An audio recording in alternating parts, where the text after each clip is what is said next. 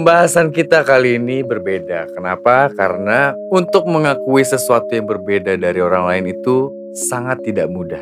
Langsung aja yuk kita ngobrol-ngobrol. Hai, Hai kabar, juga, Riki? baik Kak kan? Alhamdulillah, Kak Denny gimana kabarnya? Sehat? Baik juga, sehat. Sibuk apa nih? Aku sibuknya sekarang mungkin konten ya. Konten. Konten terus sibuk memperbaiki diri. Wih, set ya. Terus Oke. mencari cuan-cuan biar bisa bayar utang. Emang masih ada utangnya kan udah lunas. Ada kak, ih banyak malah 2 miliar ya kak. Aduh pusing. Puspi Kirain- Rili, Puspi Ah, Puspi Rili. Lili. Puspi Oh, itu itu bahasanya Puspi Lili ya. Puspi Rili. itu Puspi Lili. Puspi Rili itu pusing banget Puspi Susah Rili. lah, biar gue nggak nggak selentur itu kayaknya gitu loh. Harus Ajarin lentur, harus lentur. ya. Soalnya kan kalau kita sebagai public figure ya kan, Hmm. entertainment harus harus kita jadi ice breaker gitu loh. Jadi Ah. harus menarik lah gitu. Jadi, Motor gue kayak Titanic tenggelam. tintus dong. Eh enggak dong. Titanic kayaknya bertenggelam kapalnya kena oh iya ice. bener. Enggak Iya lah, kan? enggak tenggelam lah. Pokoknya yang penting apa ya menarik aja. Kayak aku kan menarik kan karena bibir aku jajar genjang. Oh, Gimana itu jajar bibir genjang. gini? Ya gue harus begini Iya, dong. harus kayak gitu. Ricky, Mm-mm. mau nanya dong. Ya kita udah tahu lah ya beberapa cerita yang sebelum-sebelumnya Iya. gitu kan. Nah aku sedikit mau tahu dong kamu tuh sebagai anak yang diadopsi. Mm-mm. Itu gimana sih masa kecil kamu? Masa kecil aku selama aku diadopsi sih aku sangat bahagia banget karena banyak mungkin orang yang diadopsi mengalami kebahagiaan atau tidak kebahagiaan. Yes. kadar Allahnya aku bersyukur sama Allah Subhanahu wa Hmm, taala aku hmm. diberikan orang tua angkat yang luar biasa baik Hmm. gitu dengan ilmu agama yang cukup terus aku juga dirawat dan disayangi layaknya seperti jauh dari anak kandungnya malah melebihi gitu loh Hmm. dan dibesarkan sampai aku bisa menjadi saat ini gitu itu Hmm. karena doa orang tua angkat aku Hmm. jujur kalau untuk aku jadi anak angkat sebenarnya memang aku nggak tahu cuman yang bikin aku tahu adalah gini loh Kaden ketika aku bandel waktu kecil Hmm. ibu aku tuh ngomong kayak gini kamu tuh bandel ya nanti kalau bandel saya balikin tuh ke Kang Kadis Kang Kadis. Aku Kang Kadis bingung tahu dong. tuh "Ah, siapa." Kang Kadis siapa? Hmm. namanya anak kecil kan ya. Hmm.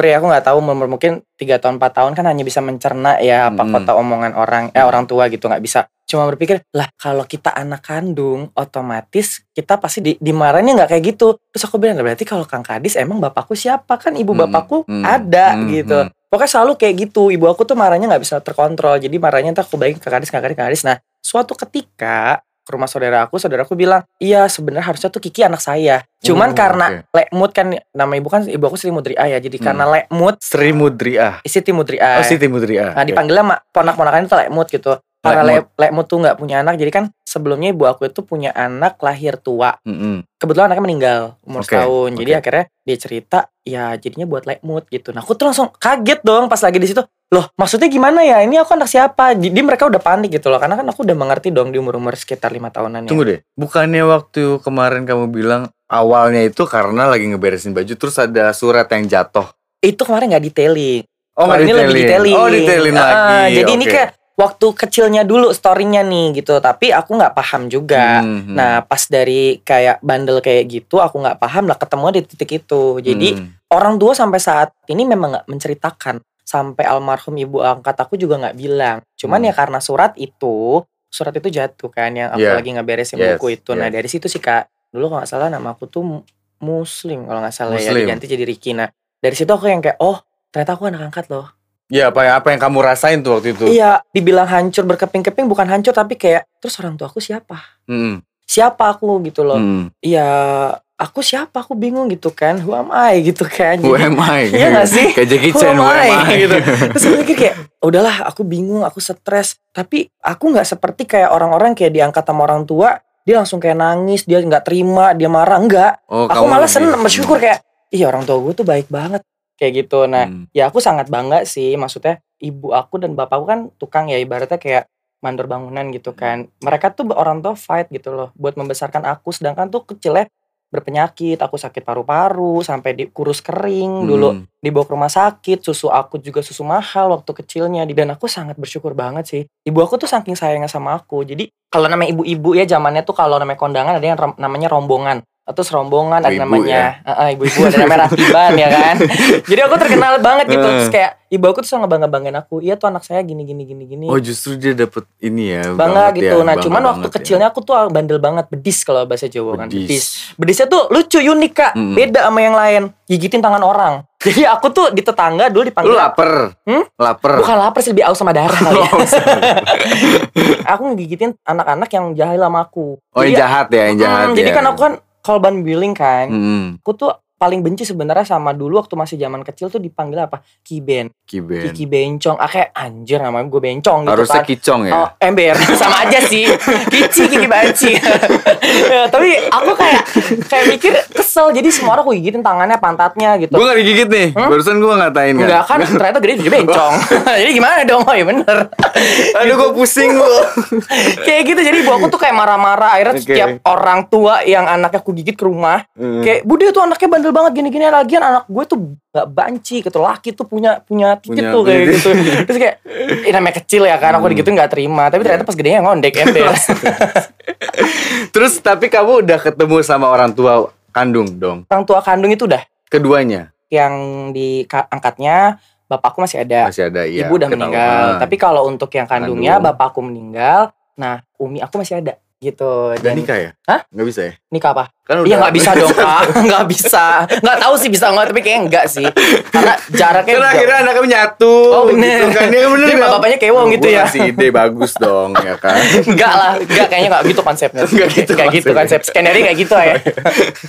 kayak gitu. terus terus Nah, apa yang kamu ucapkan tuh pada saat itu? Enggak ada sih, tapi cuma kayak speechless aja sih. Karena gini, aku sangat bersyukur dididik sama orang tua kataku gitu loh. Dan dengan kondisi yang aku punya kembaran, aku punya umi, aku tuh kayak kaget gitu. Seriously gitu, maksudnya kayak masa sih gitu. Ketika mama kamu ketemu kamu tuh gimana? Eh sama kita sama-sama canggung gitu loh. Tapi dia nangis.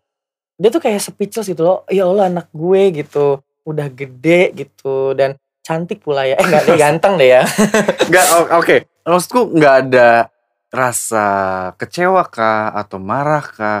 Istilahnya kan kalau kasarnya kan ditelantarkan lah ya. Maksudnya nggak Mm-mm. diurusin sama orang tua kandung sendiri. Mm-mm. Masa iya nggak ada rasa itu sih sama sekali? Aku orangnya positif thinking sih kak. Malah aku bersyukur. Bersyukurnya kayak ya Allah terima kasih gitu loh. Akhirnya aku dipertemukan sama sesungguhnya yang aku bertanya dari dulu ini apa ini terjawab. Iya itu kan tapi kan 29 tahun gitu kan kayak. Iya, aku malah bangga aja sih. Nggak nggak nggak malah sedih. Cuman kayak bertanya alasannya kenapa gitu. Nah Kok itu itu apa? terus ya akhirnya cerita lah sama kembaran aku kan iya deh jadi dulu tuh kita dipisahin karena bapak itu nggak mampu gitu kan jadi bapakku tuh almarhum kakinya kan cacat ya pincang gitu. Nah cuman kalau dari adat istiadatnya tuh bilang katanya kalau zaman dulu kalau kembar itu harus dipisahin. Itu zaman dulunya. Nggak I don't know juga. Karena kan kebar ident- identik itu kadang justru kayak kita yang satu sakit pasti satunya juga sakit. iya. Kadang hubungannya tuh sedekat itu gitu loh. iya gitu. Tapi Dan- ini justru malah harus dipisahin katanya. dipisahin itu Hmm. dan bahkan emang jadi ketika aku lagi broken heart sama diri aku yang sesakit itu ternyata kembaran aku pun sama lagi mengalami proses perceraian ketika kita ulas di tahun yang sama dan bulan yang sama tuh ternyata kejadiannya sama dia juga mengalami ngerasain pain banget gitu loh sakit banget hati dia dan aku juga sama jadi kayak oh gini loh jadi kembaran gitu loh Oke. terus gimana bapak dulu dikasih tahu bapakku tuh dulu punya pesantren punya bukan pesantren sih kayak dia dulu pernah ada anak yatim piatu kan diajarin ngaji ternyata bapakku juga Hmm. kakek aku tuh kan kiai gitu kan berarti ter- berarti bapakku termasuk gus kan Iya. gitu dan aku ya bersyukur ya Allah bapak gue ternyata tuh ustadz gitu Hmm. kan aku mikir kenapa ya gue bisa bisa seperti ini gitu kan aku kok gue bisa masak kok gue bisa lembut kok gue bisa ini dan dikasih tahu sifat kamu tuh bapakmu Kamu kan 29 berarti kan sudah tahu lah jati diri kamu pada saat itu kayak Mm-mm. seperti apa kan. Mm-mm. Nah, mama kamu tuh ngelihat kamu perawakannya akhirnya begini ada sesuatu yang dia komentarin nggak? Umi aku nggak ngerti kak. Jadi orang zaman dulu itu kenapa bapakku nikah sama Umi aku aku nggak tahu. Cuman Duda ketemu janda Oke. gitu loh. Dan kita kita dilahirkan itu cuman anaknya aku sama kembaran aku. Mm-mm. Nah Umi aku tuh nggak bisa bahasa Indonesia, nggak tahu tentang matematika, nggak tahu semuanya. Oh jadi benar-benar kayak Dia- pedalaman Eh, kampung eh, gitu. jadi dia bener-bener nggak tahu. Jadi ketika aku sama Umi aku kita nggak bisa komunikasi bahasa Indonesia. Jadi harus ada perantaranya gitu loh. Oh. Eh, oke. Jadi ngomongnya Sunda, dan aku kayak nanya kapan sih? Dia nanyain A makan gitu. Pokoknya kayak ngomong Sunda full Sunda gitu loh.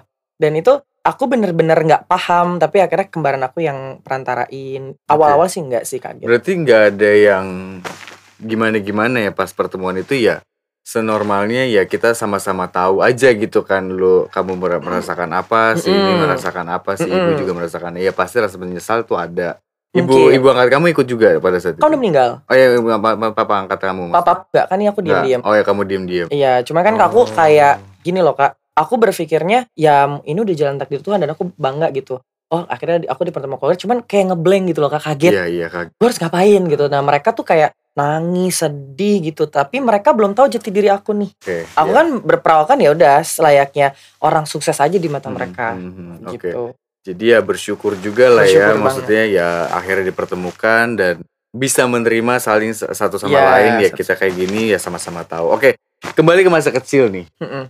Ketika kamu dapat label banci atau dipanggil-panggil banci itu apa sih? Kamu marahnya tuh gimana sih? Apa terganggu banget kah dengan hal itu waktu itu? sometimes aku sempet kayak dulu menyalahi ibu aku sih karena ibu aku kan mungkin saking sayangnya dulu jadi pas ada pengangkatan anak ini yang mau diambil cewek apa cowok yang diambil cewek nih.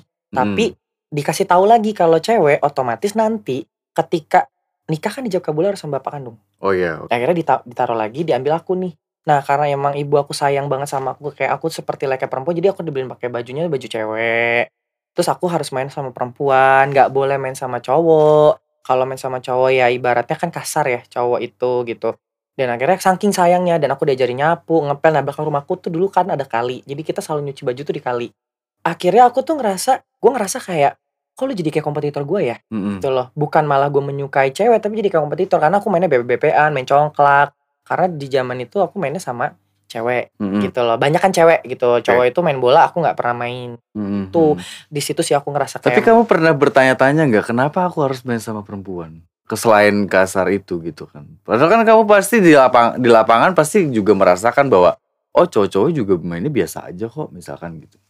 Pernah gak bertanya itu? Kenapa sih ibu aku harus mainnya sama bener-bener sama ya, cewek terus selain kasar gitu? aku juga nggak tahu jadi aku bikin konten itu kan emang nggak ada ya kak gen untuk penyimpangan itu kan nggak ada ya cuman aku ngerasa emang kalau dari kecil tuh aku memang ngerasain kayak aneh gitu loh kak main sama cewek itu lebih nyaman aja sih Hmm. kalau dibilang sama cowok kan kayaknya tuh mungkin karena traumatik ya korban bullying juga kan aku sekolah tuh baru beli tas tasnya dicoret-coret pakai tip ek terus Hmm. dihilangin kaos kaki atau buku diumpetin sepatu tuh ditaruh atas pintu Iya. saking takutnya sama cowok tuh kayak gitu kak jahilnya tuh luar Ya biasa isengnya sih emang, emang kayak gitu sih. Iya gitu jadi makanya ibu aku kayak aku cerita aku nangis ibu aku nggak mau lagi suruh main sama anak cowok kayak gitu sih Oh kak akhir berarti awalnya itu kamu cerita bahwa kamu diperlakukan seperti Iya, itu gitu. betul. Oh oke oke. akhirnya aku diprotek banget sama ibu aku lah jangan memang cowok cowok tuh kasar gitu. Oh, jadi memang karena kasih sayang ya. Mm-mm. Aku kira dari awalnya memang sudah ditanamkan seperti itu. Ternyata enggak ya dari dari cerita kamu dulu ke Mm-mm. ibu kamu baru dia memperlakukan seperti itu. sebenarnya sih menanamkan juga sih. Kak, Oh, sebenarnya menanamkan karena emang sayang sih kak. Karena Ah, emang kebetulan kan dia juga trauma udah anaknya meninggal, tinggal satu-satunya nih mungkin disayang banget. Nah, aku juga berpikir bahwa bapakku tuh nggak sayang aku gitu. Oke. Karena sebenarnya dia laki-laki yang cuek banget. Jadi iya dia iya. nggak nanyain makan, kita nggak pernah makan bareng. Padahal sebenarnya rasa sayangnya dia tuh nggak lebay kayak, ayo sini sama papa kan ada yang kayak gitu. Hmm. Ini nggak. Dia dengan perlakuannya dia dengan jarak jauh sayangnya gitu. Oke. Kalau itu kan masa kecil ya, maksudnya kan hal-hal kayak gitu bullying di sekolah ya pasti terjadi lah Iya. ya, ya kan ya kita nggak bisa memungkiri lah. Betul. Kita bisa jadi pembuli ataupun yang dibully dong pihaknya Betul, gitu betul, kan. Nah, betul. ketika kamu tumbuh menjadi sesama penyuka sejenis gitu kan ya, penyuka sesama sejenis gitu, terus kamu juga dress sebagai Drag queen show. ya drag queen show gitu kan. Kamu gimana sih menghadapi judging sosialnya gitu? Apakah kamu pernah gak sih merasa kayak gue sampah banget sih kerjaan gue kayak gini? Aku sangat-sangat bersyukur sama Allah for this moment ya. Jadi gini loh, aku punya pengalaman. Aku tuh kan kerja dulu di hotelier ya. I'm not smart but I'm lucky person. Jadi Hmm. aku tuh kerja di sekolah SMK perhotelan dan aku sekolah di sekolah perhotelan itu aku tuh akhirnya bisa training di satu hotel dan ternyata setelah aku lulus sama supervisornya itu ngajakin aku kerja lagi di situ. Gitu loh dan ternyata keberuntungan-keberuntungan itu yang aku sangat harusnya syukuri gitu loh. Oke. Eh, dan ternyata dari situ aku masuk lagi kerja dari hotel Treva International. Terus ada di sana kan karena ada karyawan juga kan akhirnya namanya Kak Indi Kak Indi nggak masukin aku. Dia pindah ke hotel Kempinski. Di hotel Kempinski dia nanya Ki kamu mau pindah nggak nih? Ada hotel baru namanya Grandmaker Harmony gitu se se se easy itu rezeki Easy aku itu, gitu loh oke. Kak. Karena orang-orang pada interview interview yang di mana aku interview mereka tuh pada ngantri kan waktu yang interview gitu kan di calling calling sama manajernya. Ya aku cuma dikasih CV dan itu karena rekomen ya karena kerjaan itu aku dari rekomen aku cuma bilang pak maaf saya nggak bisa bahasa Inggris. Gitu kan. Ya udah nggak apa-apa. Kamu udah berapa lama kenal sama Indi? Gitu doang ditanyainnya Hmm. sama Pak Melvin aku ingat banget. Adisi ya udah kalau kamu bisa Inggris kita cuma ada lowongan dua nih. Ada room service sama minibar kayak gitu. Akhirnya dari situ kak dari situ akhirnya aku cuman ya udah kamu terima terima aja. Momen aku dulu ya kerja di hotel. Tapi maksudnya dari dari pihak sekitar entah dari Instagram atau dari medsos atau dari mana pun pernah gak sih kamu ngerasain ada social judging kayak kamu dijudge kayak- banyak Nah itu gimana kamu menghadapi itu? banyak banget namanya aku Rasa ini gak, aduh gila gue sampah banget ternyata gitu. banyak gue ya ngerasain kayak gitu Ngerasain kan? Nah itu gimana? kalau itu sendiri kan kalau dari cerita yang tadi Hmm. aku langsung udah itu udah ke flashback akhirnya Oke. aku masuk tuh lagi di zamannya Dashmesh Dub smash, 2015 dub smash, Uh-uh. kayak lip sync lip sync lip sync gitu. gitu aku akhirnya Oke. jadi cowok jadi cewek gitu ya alhamdulillah yang aku terimain sih nggak banyak hujatan sih. Pujian gitu loh. Ujian. pujian cuman karena aku belum mengeluarkan jati diri aku. Tapi tetap dibilangnya cowok menyerupai perempuan dosa terus boh itu kena mental pasti. Cuman aku tetap berkarya tuh. Nah ternyata dari karya-karya aku itu aku dipertemukan kan sama Kak Bobby Tince kan. Hmm. akhirnya aku diajak untuk jadi drag queen show. Ternyata nggak semudah itu kak.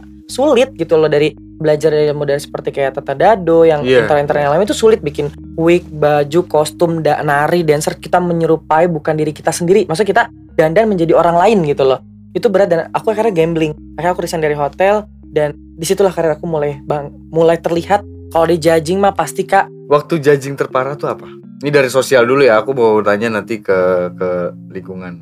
judgingnya tuh sebenarnya gini sih kak yang ngehujat aku rata-rata sama kayak Eke Rata-rata. gitu. rata-rata gitu jadi kayak lu tuh nggak bisa jadi gue dan gue juga nggak bisa jadi lo Oh Gitu. justru yang lebih toksik dari situ ya? iya jadi yang itu yang lebih parah dari tuh lebih sekitar yang sesama justru. sesama Nah, kalau dari ibu kan menerima ya. Mm-mm. Kalau dari yang kandung pun juga sama-sama menerima. Nah, kamu ketika dari lingkungan sekitar, kayak kamu kan pasti punya om, punya tante, punya ponakan, punya sepupu, punya ya tetangga apa segala macam.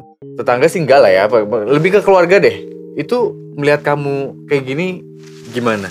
aku orangnya pemalu jujur aku insecure banget Ya maksudnya kan ngeliat perawakan kamu gini, Iya. apakah mereka ada ada komentar yang negatif kah tentang kamu gitu? itu pasti Nah, tapi itu aku gimana? orangnya insecure banget kan jadi aku juga nggak mau peduli tapi aku bersyukurnya apa ketika aku tahu kan kakak kakak tahu nggak aku tinggal di mana di Boston tahu Boston nggak bukan di Amerika loh di Indonesia di Boston tau nggak Boston panjangannya apa Apa tuh? Bojong Gede Sono Siki Tonjong. nah, aku tuh bangga tinggal di Bojong Gede itu. Malah lucunya adalah ketika aku dulu bawa laki-laki gitu kan, kayak tetangga-tetangga kayak, ih bawanya lakinya cakep-cakep banget gitu. Hmm. Tapi kalau ketika aku bawa cewek aneh gitu loh. Gitu kayak, ih kok lu bawa perempuan sih gitu. Pasti temen lu ya gitu kalau bawa laki tuh kayak, hmm pasti pasangannya gitu kan. Hmm. Tapi bersyukurnya ketika ibu aku udah meninggal, tetangga aku ngedoain. Ngedoainnya kita doain ya semoga bisa cepat nikah. Bersyukurnya aku tuh dari doa-doa itu sih sebenarnya. Kalau buat saudara sendiri, buat saudara yang keluarga keluarga yang ibu angkat aku ya, kalau bapak angkat aku nggak. Tapi kalau untuk yang saudara jonggol, aku udah jelasin mereka ya nggak apa-apa. Tapi kalau yang paling saudara ibu aja sih yang kayak nggak boleh mas ini dosa gini-gini ya bodoh amat tuh juga ngasih makan gue. Pernah gak kamu ngelawan gitu? Kayak nggak tahan banget nih sama seseorang atau siapa gitu. Akhirnya kamu speak up kayak, lo apaan sih? Lu kenapa ganggu hidup gue gitu-gitu? Pernah nggak? Marah lah akhirnya gitu. Kan selama ini gue dari tadi kan aku dengerin kayak ya udah positif ya ini ini. Iya pasti gitu. kak namanya hidup kita pasti punya kita ngelawan. Aku ngelawan banget.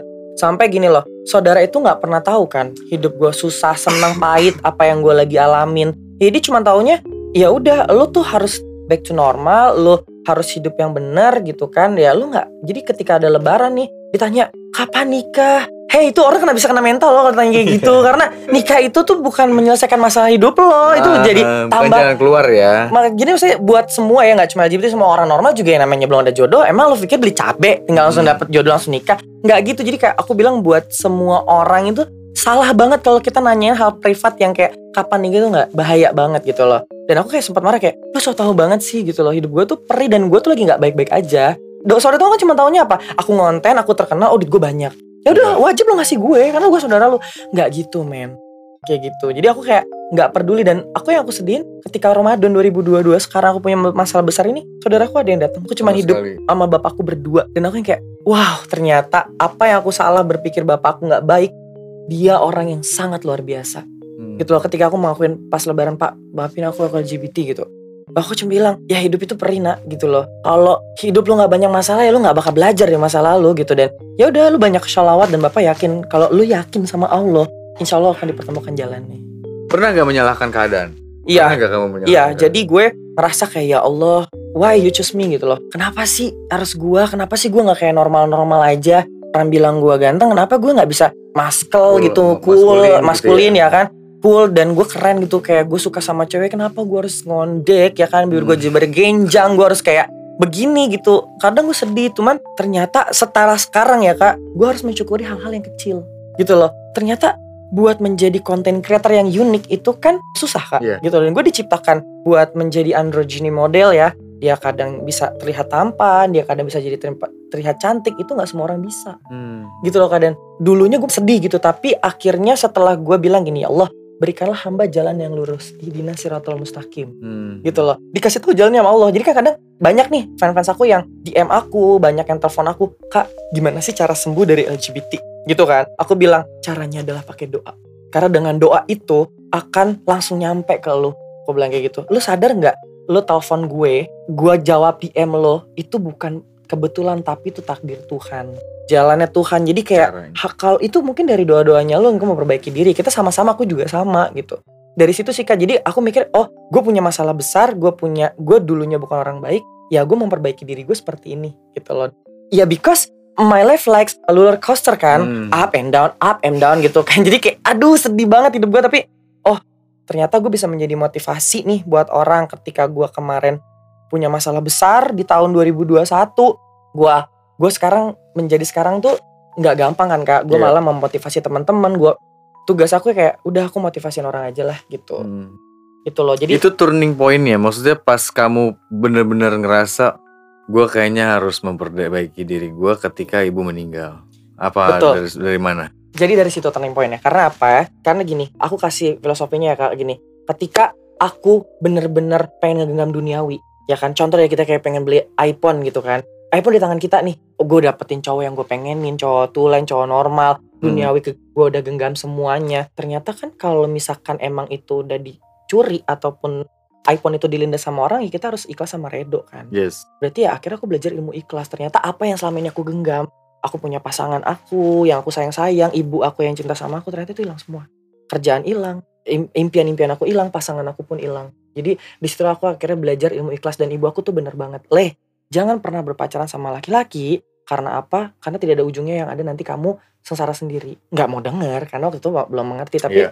udah sekarang aku baru mengerti di 2016 ini udah 2022 kan. Aku baru memahami banyak Allah memberikan gambaran-gambaran yang baik buat aku gitu loh kak. Jadi aku sangat bersyukur banget sih gitu. berarti udah normal dong sekarang Ih, aku kasih tahu ya. Aku kasih tahu nih, aku kasih tahu semua yang tahu ya. Ih, lu nggak bu, Enggak berarti seleb keras lu siapa? duduk aja tuh ngo- ngondek Oh, iya, wah, ya pewong banget gak sih Gilda ya? Ini banyak orang yang bertanya ya kan. Iya itu dia makanya. Jadi gini loh, banyak orang nanya gini, Kak, sekarang udah tobat alhamdulillah. Alhamdulillah. Berarti orang ngeliatnya head toe ya kan harus pakai peci, pakai koko, pakai sarung, ngomongnya lagi, eh bro, apa kabar lu? Wih, gila lu. Enggak gitu Baju konsepnya, embur. gitu. Enggak gitu konsepnya. Konsepnya adalah ketika kita memperbaiki Tuhan itu kan pakai step by step. Iya. Ya kan, aku kan basicnya orangnya entertainment. Nah, Jadinya aku harus menghibur orang. Jadi kepribadiannya Ricky sejati ya udah menjadi Ricky kepada Allah. Tapi ke entertain itu ya aku menjadi aku seorang yang berhibur yang lucu. Nah ini satu lagi buat LGBT yang ibaratnya dia udah berubah, dia udah bertobat itu sebenarnya bukannya dia bertobat untuk bertobatnya dia tuh gini loh. Dia bisa menahan hawa nafsu dia sendiri gitu loh. Karena musuh terbesar kita kan menahan hawa, Hawa nafsu, nafsu, kita ya. gitu loh. Karena aku karena banyak ujian dari Allah, jadi aku sekarang menahan hawa nafsu aku. Buat apa sih? Kita ngaca sendiri aja. Kita udah mau udah tua loh, mau kayak gimana, kayak Hmm. gitu. Jadi memperbaiki diri kita pelan-pelan pelan-pelan pelan-pelan kayak gitu kak. Jadi kalau dibilang bertobat, insya Allah mudah-mudahan Masih proses. masih proses. Pakai aja doa. Tapi yang dulu-dulu aku udah tinggalin pelan-pelan. Hmm. Nah berarti kamu nahan nafsunya ini udah berapa lama nih? Nah nafsu aku Pasti kan ada dong ininya hasrat-hasrat. pasti ada, ada dong. ada kita nggak usah munaro ya, Iya, Wak. Jadi kalau misalkan kalau misalkan laki-laki nggak usah bohong lah ya. Iya kita nggak usah bohong aja gitu loh. Kalau aku memprotek diri aku dengan cara aku gitu loh. Hmm. Ya kalau aku mikir gue suka sama cewek saat ini, tapi aku lebih baik jujur sama cewek. Eh ini lo gue begini nih, lo mau nerima gue nggak? Kalau mau nerima, ya udah ayo bantuin gue gitu. Karena Oke. gue beda dari cowok yang lain gitu loh. Kalau gue kan saya bibir gue jergenjang, body gue lentur gitu. Jadi pengen lu sukain gue dari keburukan gue deh. Jangan karena gue itu mungkin lo bilang gue baby face, gue menarik, gue nggak nggak nggak nggak. Gue harus nunjukin gue yang buruknya dulu. Hmm. Kayak gitu sih kak. Pernah ngerasa pengen di hipnoterapi gitu gak? Udah, Oke. ini yang bikin aku menyukai sama wanita tuh karena aku ketemu sama Kak Hasan di Lampung. Jadi itu namanya New Life Program. Setelah kita dihipnotis itu kita jadi berubah. Cuman itu depend on person ya. Kembali Ya lu mau ke, sembuh atau enggak kan? Dan itu setelah itu juga aku juga kayak masih belum yakin. Tapi alhamdulillahnya setelah klub pulang dari pondok, terus kayak aku pulang dari kampung Inggris, terus aku pulang ke rumah dan aku masih dipertemukan sama bokap. Wow, keren banget ya. Ternyata doa aku yang Idina Siratul Mustaqim itu ditunjukin jalan yang lurus benar. Ketemu dokter Dinda, Hmm. ketemu Kak Hasan, ketemu fans-fans dan ketika sosmed aku viral banyak yang ngedoain aku dengan doa-doa mereka sih. Oke, sedikit dong. Kan kita tahu ya di Indonesia itu kan sangat miring banget kalau melihat sosok LGBT Mm-mm. atau sekelompok LGBT di sini. Apalagi Mm-mm. ada hukum-hukum yang akan diberlakukan. Mm-mm. Ya dong, kayak kemarin lo di TV sebelah itu kan membahas hal itu kan. Mm-mm. Nah, gimana lo menanggapinya? Apakah memang harus diberlakukan atau enggak? Untuk hal itu sih menurut gue kita lihat dulu kondisi dan permasalahannya kak gitu loh. Mm, LGBT itu kan orientasi seks, Ya. ya kan? Orientasi seks yang ibaratnya dunia tabu, main kita nggak pernah tahu gitu loh. Orang yang akan ngelihat laki-laki berpenampilan wanita dan dan oh dia pasti LGBT. Oh nggak gitu. Ada kan dulu pekerja-pekerja yang saat kita tahu kan kita lihat youtuber-youtuber besar ataupun dulu yang pernah dikerja di Sri Mulat tuh kan itu juga mereka melakukan pekerjaan itu Iya. gitu jadi LGBT itu malah bahkan yang cowok manly maskel ya kita nggak tahu kan Ada aja sih ada sebenarnya. aja kan ada namanya biseksual Dan itu kan tabu Hmm. dan nggak semua orang tahu jadi kalau orang bilang lu harus jauhin Ricky teman-teman LGBT lu ntar biar lu nggak nggak bakal kena LGBT hey ketahuilah bahwa kita udah akhir zaman men. Gitu loh. Jadi di mana pun lu mau lari lu mau ke pondok pun sekalian lu mau ke tempat asrama itu pasti ada. Ya kan sekarang diceritakan kan di akhir zaman itu bakalan ada banyak ibaratnya Kaum-kaum. kaum kaum yang menyukai sama jenis kan dulu nggak terlalu terlihat kan Itu pernah dijelaskan sama salah satu ustadz gitu maksudnya. ya Kamu jadi bisa bisa bisa berkomen seperti itu. Iya, kalau maksud enggak kali ini kan cara pandangan aku ya, kan maksudnya ya udah kita nggak usah ngejudge tapi kita lebih ke gini loh. Ya udah di mana pun tuh LGBT itu ada, LGBT itu ada tapi kita kembali ke kita kalau ke aku sendiri ya aku memprotek diri aku sendiri aja Hmm. gitu. Kayak misalkan teman ya udah kita kan menghargai sama-sama teman, cuman kita kan hidup punya pilihan antara lu dan gue kalau lu ngikutin cara gue ya hayu, enggak juga kita kan nggak pernah sama-sama nggak ngejailin gitu. Maksudnya kita tetap tetap berteman gitu yang kayak penyakit HIV AIDS. Itu kan penyakitnya kan yang di kita hindari tapi orangnya kita sayangin. Jadi aku sekarang memotivasi orang-orang ketika lo LGBT kita harus eh, informasi ini ke orang tua jangan sampai dikeluarin dari kartu nama, dijahatin itu bakalan kena mental. Justru harusnya ditampung. Kita lindungin gitu, kita kasih motif, ah, bukan motivasi, kita mengedukasi kayak gimana sih sebenarnya gitu loh. Iya tadi soal hukum tadi, gimana tuh tanggapan kamu? Kamu setuju atau enggak sih dengan RKUHP yang akan diberlakukan itu? Yang masih proses ya, belum tahu keputusannya seperti apa. Tapi kan pasti udah denger pasalnya Mm-mm. kemarin pas di TV sebelah kan. Itu gimana? Ya kalau buat aku sendiri ya kak, aku nggak nggak ya? setuju karena apa? Kita tuh nggak pernah tahu loh LGBT itu kayak apa gitu loh. Entah dia manajer, entah dia general manager atau dia pengusaha itu kan nggak kelihatan kak. Hmm. Yang terlihat orang-orang yang kemayu kayak aku aja gitu loh. Jadi apa apa yang mau dihukum gitu loh. apa yang mau dipenjarain? apa yang mau gitu ya? dipenjarain kecuali kalau memang dia mencabuli itu pasti merusak anak-anak kecil gitu kan atau misalkan dia setelah melakukan hubungan itu membunuh atau dengan dengan hal yang kriminal itu baru gitu loh memang harus ditindaklanjuti tapi kan kalau untuk masalah LGBT alasannya apa itu loh kak Kadang lu nggak pernah tahu ya, kenapa juga gue bisa kayak gini. gitu Iya, jadi gue juga nggak tahu loh kenapa kenapa gue diciptain kayak gini gitu loh. Dan gue kenapa speak up juga kan butuh mental yang kuat dong kak. Yes. Gue pasti banyak loh yang ngehujat gue, yang ngehajar gue, tapi ya gue sekarang cuma lillah aja semoga orang nonton ini kan penilaiannya beda-beda kalau yang menerima baik alhamdulillah termotivasi karena dia mengalami sama seperti gue kalau yang enggak ya lu nggak usah ngehujat karena kita nggak pernah tahu kan mana tahun lu ngehujat tiba-tiba anak lu atau diri lu sendiri jadi penyimpangan seksual Kebalik sendiri. Nger- gitu. ngeri kan Nah. jadi kita berdoa aja sama-sama Jadi biasanya orang-orang LGBT ini pasti punya latar belakang beda-beda gitu kan ya. Ya. Nah, boleh nggak lu sebutin atau kasih tahu ke kita tuh kayak apa sih yang yang paling banyak penyebabnya dan setelah RKUHP itu di- disahkan, menurut lu nih yang paling pantas tuh gimana sih mensosialisasikan orang-orang ini? Gitu? ini kemarin gue dipanggil kan di salah Hmm. satu podcast besar gitu Iya. gue nggak banyak bicara gini loh ngapain kita bikin undang-undang kenapa kita nggak bikin edukasi Hmm, orang yang nggak tahu biar tahu tentang LGBT dan sekarang gimana caranya penyembuhan dan pemulihannya ya. gitu loh kak daripada lu pusing-pusing ngebayangin ngomong harus di penjara gini-gini buat apa men kalau aku sendiri nih aku lebih baik ya udah yuk kita sama-sama warga negara Indonesia karena kita negara Indonesia kan. Ya udah kita coba mengedukasi dulu.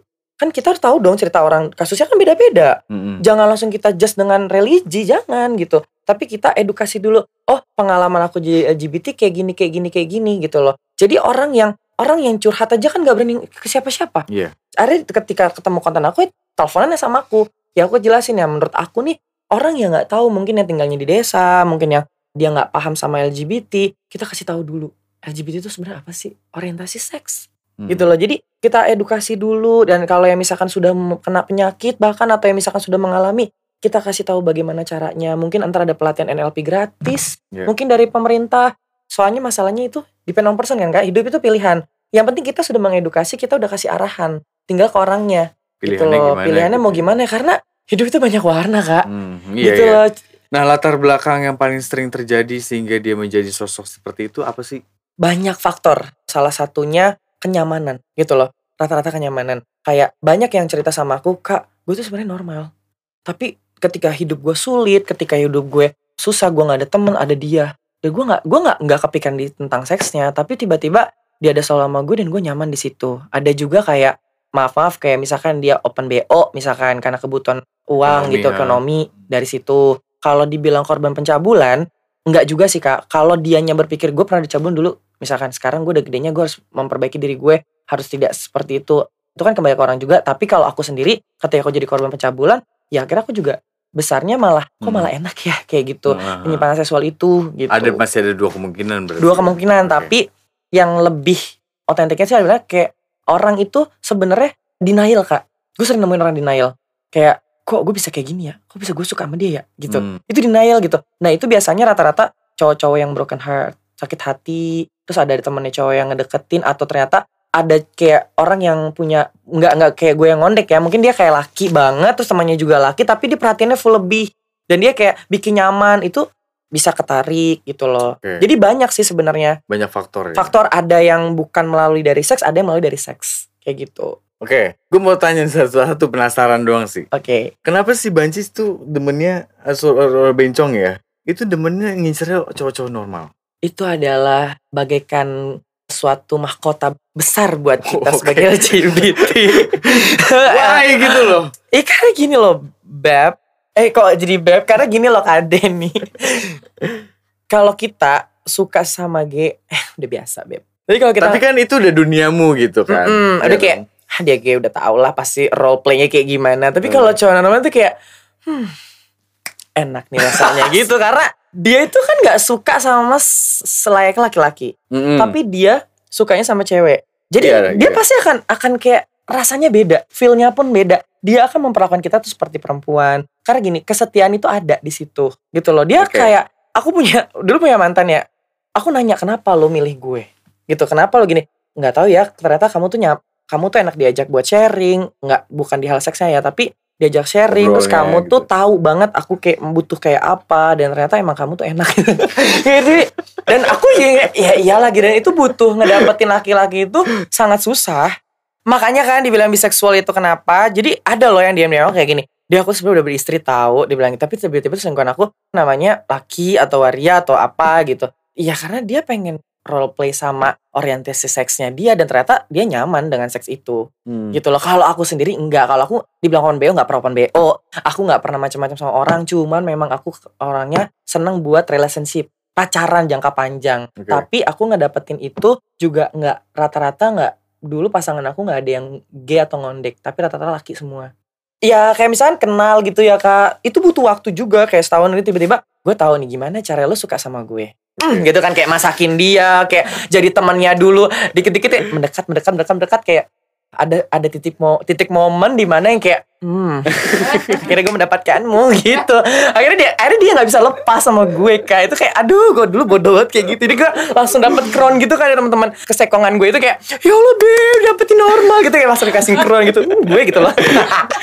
Kayak gitu sih. Itu kayak zaman-zaman kayak itu loh Le, gue gitu. Enggak, tapi lu ngerasa gak sih kalau itu merusak orientasi orang lain akhirnya Iya gitu? iyalah gila Jadi lu kan pasti merasa bersalah dong. Eh jadinya tau gak sih Kak jadi dosa jariah Eke Sejari. Tapi alhamdulillahnya mantan aku udah nikah sih Kayak Hmm. itu kan gini loh Ketika lo pengen dapetin good story harus pakai bad story dong Oke. Kalau misalnya Biar sekarang tahu maknanya gitu. Betul kalau gue sekarang bicara sekarang kan karena gue punya story-story itu gitu loh Jadi menurut gue orang tua yang baik itu yang orang tua yang punya pengalaman banyak Buruk dan baiknya gitu Jadi kita ketika punya anak ya kita tahu gitu gimana Nah kalau gue yang bad story kemarin gue jadi ilmu buat gue gitu loh Oh gue nggak nggak boleh kayak gini kayak gini dan gue juga udah minta maaf kan sama mantan gue kayak sorry ya tapi alhamdulillah dia udah kembali normal lagi udah udah menikah dan alhamdulillah dan gue masih deg-degannya mudah-mudahan lu nggak Nyari. selingkuhannya sama Oh. cowok kasihan istrinya gitu Iya iya itu dia makanya kan. Kalau untuk yang hukum tadi lu setuju ya berarti untuk yang dihukum itu pihak kejahatannya oknum Betul, kejahatan, bukan betul. si